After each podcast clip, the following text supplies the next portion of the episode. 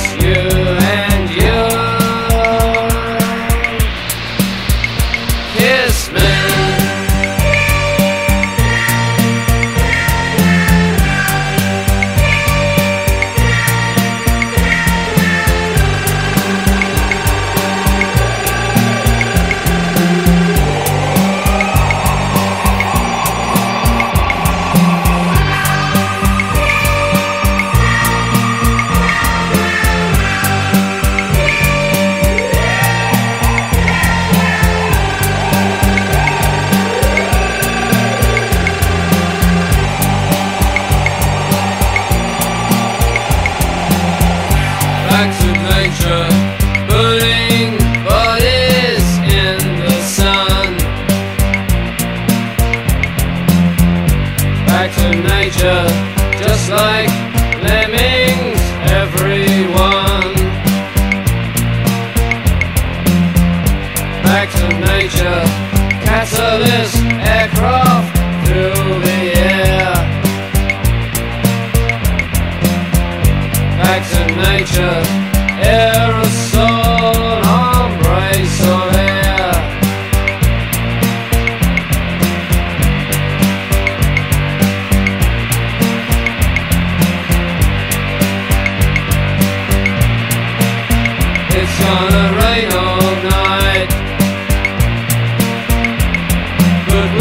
be alright.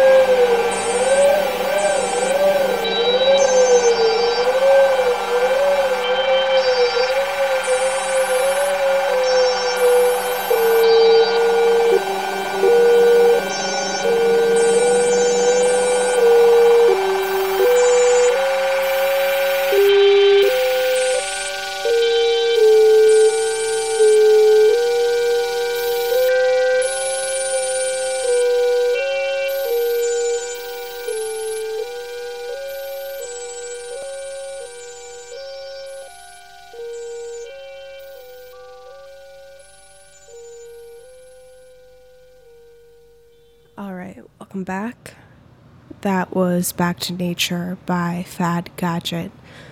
Super good song.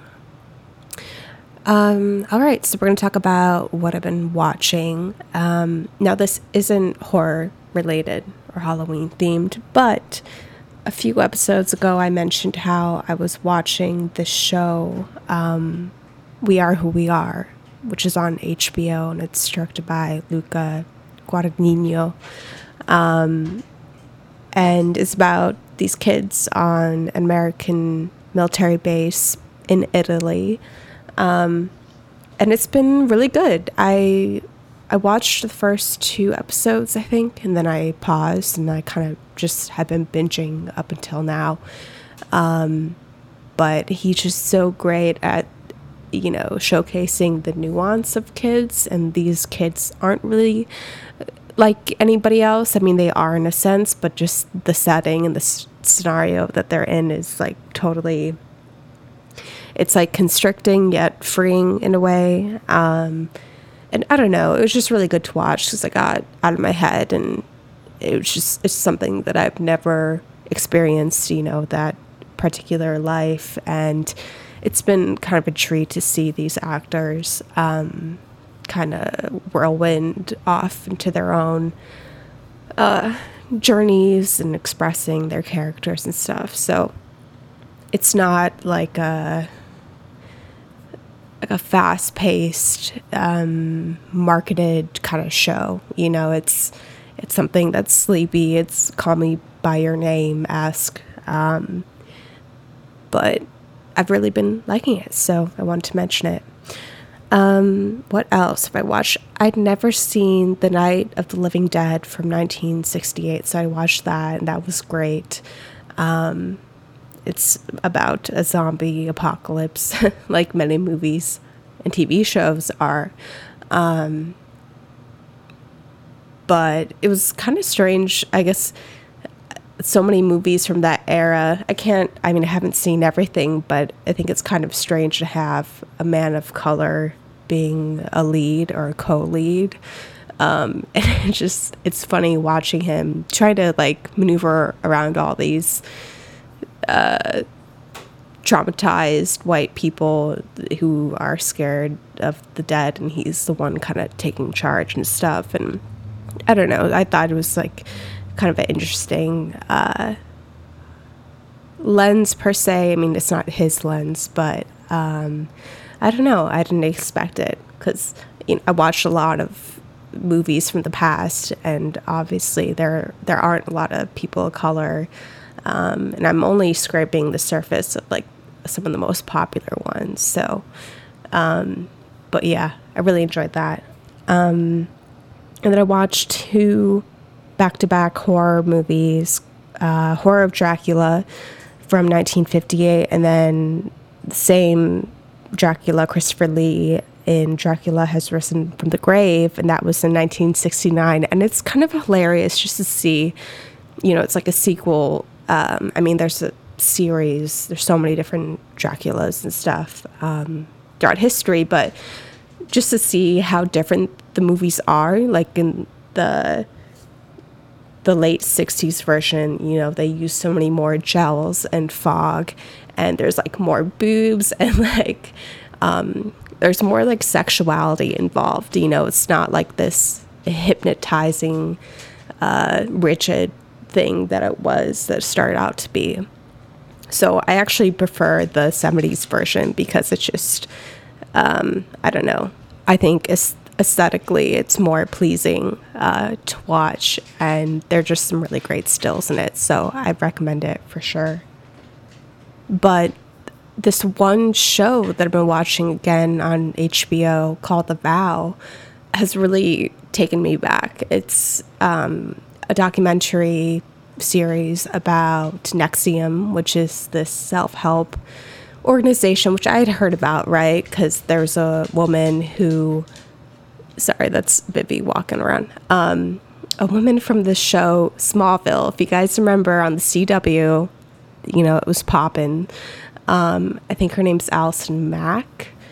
And it, basically, it's a cult, right? Everything's a cult. And it's disguised as self help. And there's so many different businesses and groups within the organization. And she kind of fell I don't know if I want to say fell prey or she worked with this Keith Raniere guy who was the head of the organization and she recruited these women to be in a special secret group kind of in um, revolt of like Trump Trump winning the election. It sounds really weird when I explain it, but it was supposed to be this women empowerment group and of course it turned into like this sex thing and uh, the members were branded literally like an iron uh, cauterizing i think that that's the word um, a scar like right in the pubic area of some of the members and if you look at the the brand it's the cult leader and Allison's initials. And it's just a whole mess. And the first few episodes aren't really engaging, to be honest. Um, but once you get into it, like, you can't stop. So, um, really important story to track um, because cults are everywhere, even in plain sight. So, um, yeah, that's been a series that I'm still watching and that I really like. Um, okay, so I'm gonna play All in Your Mind by Echo and the Bunnymen. And when I come back, we'll answer some questions. Enjoy.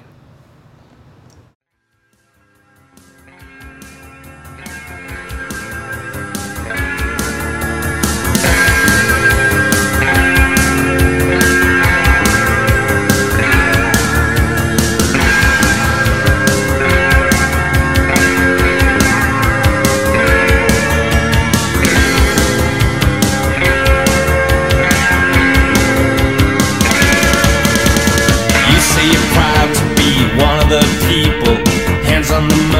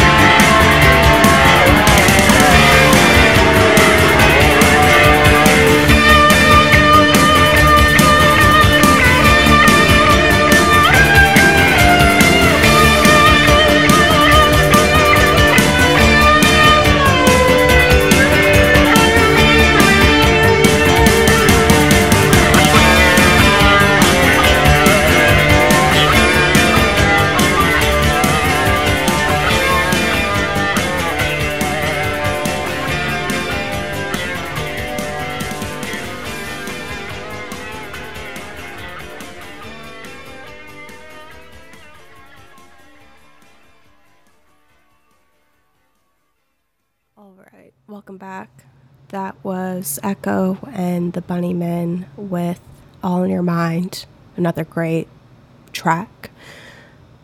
And yeah, I've been on this this whole I don't know, 80s, late 70s, 80s uh, grind with my Halloween music. So I am still planning on making a big Halloween playlist, probably in this sentiment.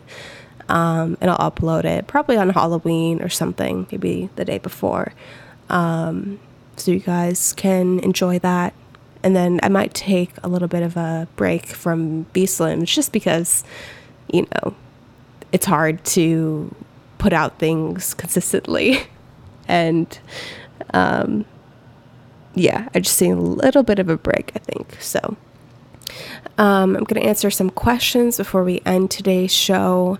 Um, as always, I take questions on the VSlims Instagram through my stories. So I selected a couple today, and if you ever want to submit, just check out the stories and write something. It can be anonymous if you want. Um, and yeah, it'll be on air. So Sarah says, if you had a chance to be born again in another era and place, which would you choose? Oh God, that's hard. Because like obviously any other era, you know, before now would be trash for like any person that isn't like, you know, straight, cis, white, male, whatever. Um with that aside, I don't know. I would like to be I've been thinking about it a little bit more, like maybe maybe 80s, um, which I never would have said before in the past. Um, you know, maybe born in the early 70s and maybe San Francisco or New York or something.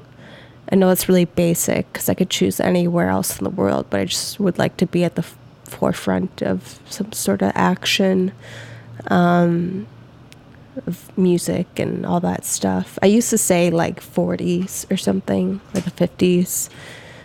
Even the 60s too would be interesting, but actually, this fits in perfectly with another question that I got. Um, Caitlin says, What is your relationship with nostalgia in 2020? Do you find memories fuzzier these days? And I was basically going to say, it's strange now that I'm getting a little bit older because, like, I've had moments in my life, like, when I went to college, like the summer back, I worked at this thrift store job and I have really like fond memories of it. But when I, if I were to go back in time and like actually live out that experience, like it was pretty shit, you know, like same thing with high school. Like I've noticed like as I've gotten back and I'm looking at nostalgia from my personal life, I tend to kind of smooth things over and I don't remember the pain necessarily and everything becomes like a, a lesson or I don't know. Um, but also I feel like we've all kind of been checked, you know, like in 2012 it was the era of like appropriation um, or just like commercializing, you know, the hipster things, right? And milking them dry like any substance uh, just to fit some sort of like aesthetic need. Um, and so I think in 2020, every everyone's taking you know grain of salt with anything, and I've kind of given less importance to nostalgia just because we all know how corrupt life actually is. Whereas when when I was a teenager and I was nostalgic for things, it kind of it kept me afloat a little bit because it made me believe that there was something, you know, special about the past. And I don't know. This sounds so doom and gloom. Like, I'm okay. But I don't know.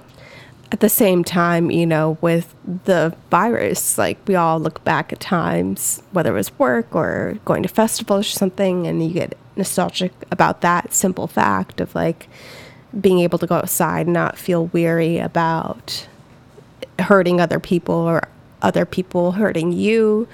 Um, but you know, it is what it is. I can't like wax poetic about it. Like we just got to move forward and um, learn, learn if possible. So, um, yeah, if you ever want to submit, I'll take more next week or in two weeks rather. Um, but check out the Instagram and I'll also post some follow up clips um, from what I'm talking about if you've never seen the things that I've mentioned. So, yeah. Uh, we're going to end it with the soft moon. This is Try. Um, thanks, guys, for listening. And we will talk right before Halloween. So be safe. Bye.